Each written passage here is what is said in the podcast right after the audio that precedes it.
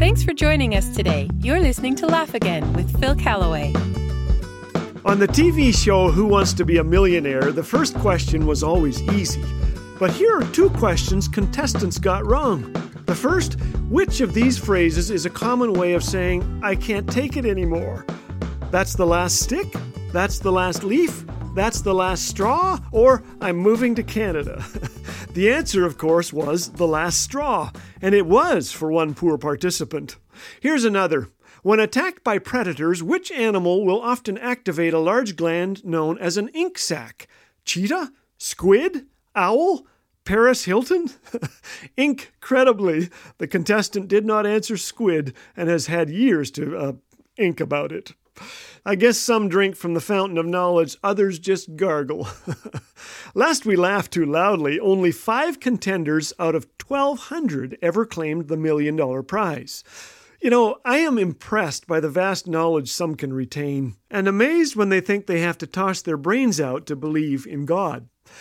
Dr. Michael Guillen was one of them, a physics instructor at Harvard for eight years, best selling author, filmmaker, three time Emmy Award winning science correspondent for ABC News. Michael was an atheist.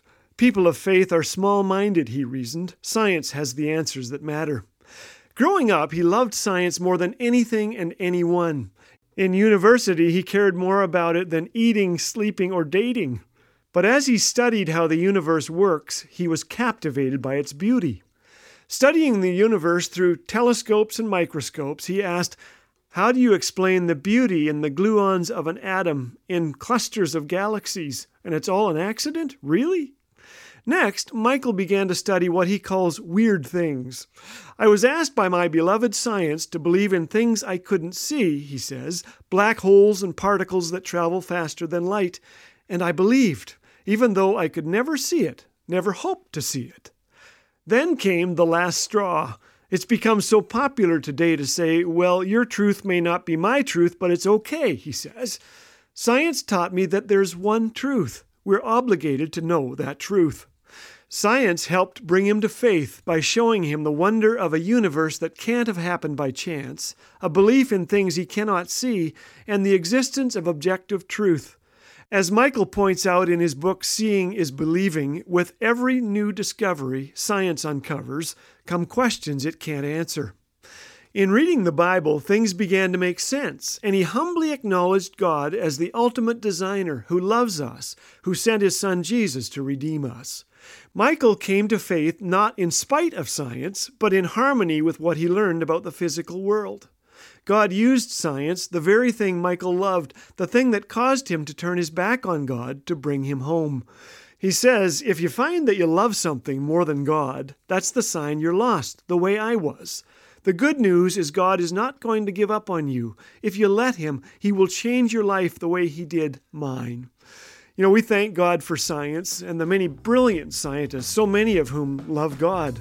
Science and faith are not at war. In fact, here's a question they should have asked on Who Wants to Be a Millionaire.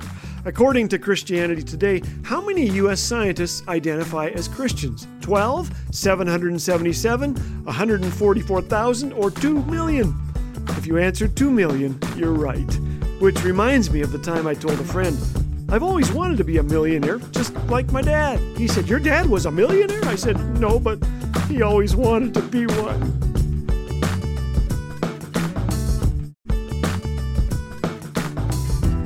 Dad jokes, encouragement, biblical truth. What more could you want? If you're enjoying what you're hearing on Laugh Again, we encourage you to share with a friend. The vehicle of laughter and stories of shared struggles open the door for the gospel to be welcomed into heavy hearts in need of the hope of Jesus. So go ahead and share Laugh Again today. It might just leave an impact deeper than you could ever imagine. Laugh Again. Truth bringing laughter to life.